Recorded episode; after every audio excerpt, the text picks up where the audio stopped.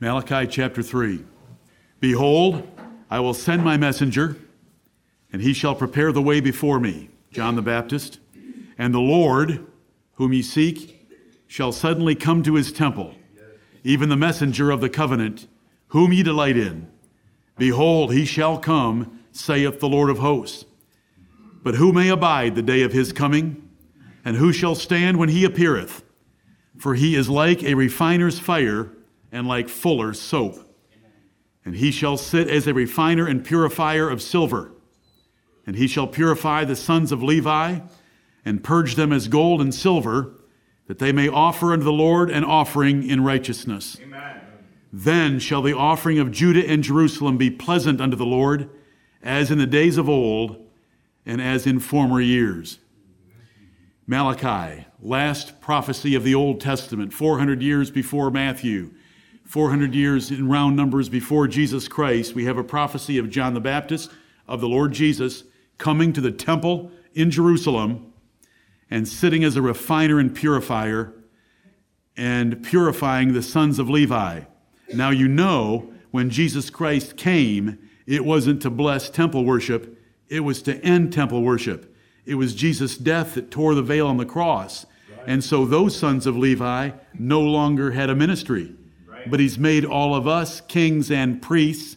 So, in Old Testament terminology, we are sons of Levi, and we've been refined and purified to offer offerings in righteousness.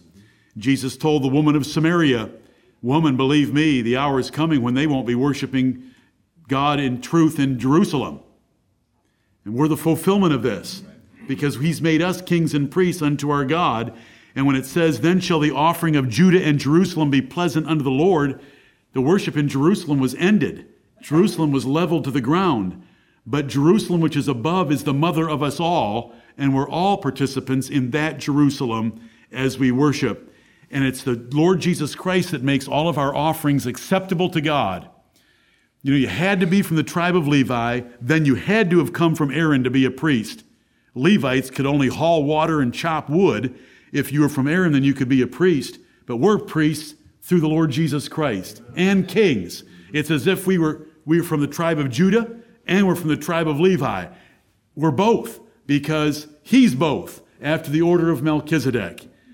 And so when we sing, we're offering sacrifices that are made acceptable to God by Jesus Christ. When we pray, our prayers are made acceptable to God by Jesus Christ. We can come right into the presence of God through that open doorway with the veil removed by Jesus' death for us. Let us pray. Heavenly Father, this second assembly we give to Thee.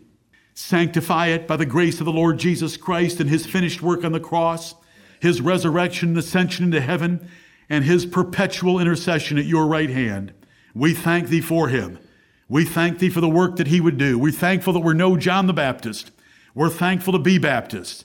We're thankful to be resurrected by the power of the Lord Jesus Christ in regeneration.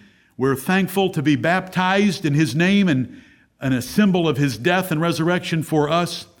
And we're thankful for the power of the resurrection that will be shown soon as He resurrects all His people from their graves and takes their bodies into heaven. We pray now that you would bless us in this assembly, direct our minds so that our thoughts are attentive toward thee and toward him and thy word, and that our hearts are affectionate toward them as well. Bless those that are now traveling north to get home by midnight for exams and work tomorrow. Be with them and give them safety, and give us a blessing here. In Jesus' name, amen.